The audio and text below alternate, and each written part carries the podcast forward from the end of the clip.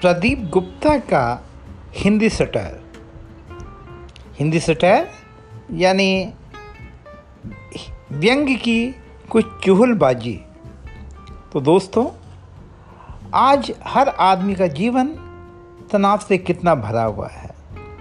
हमने सोचा आपसे नियमित रूप से कुछ ऐसी बातचीत की जाए जिसमें ज़िंदगी के कुछ ऐसे प्रसंग हों जो हमारे आप के लिए बहुत महत्वपूर्ण हैं। लेकिन इस एंगल से कि आप उन्हें सुने तो आपको हँसी आए बगैर नहीं रह पाए। तो हमारा याद करके ये पॉडकास्ट सुनते रहिए।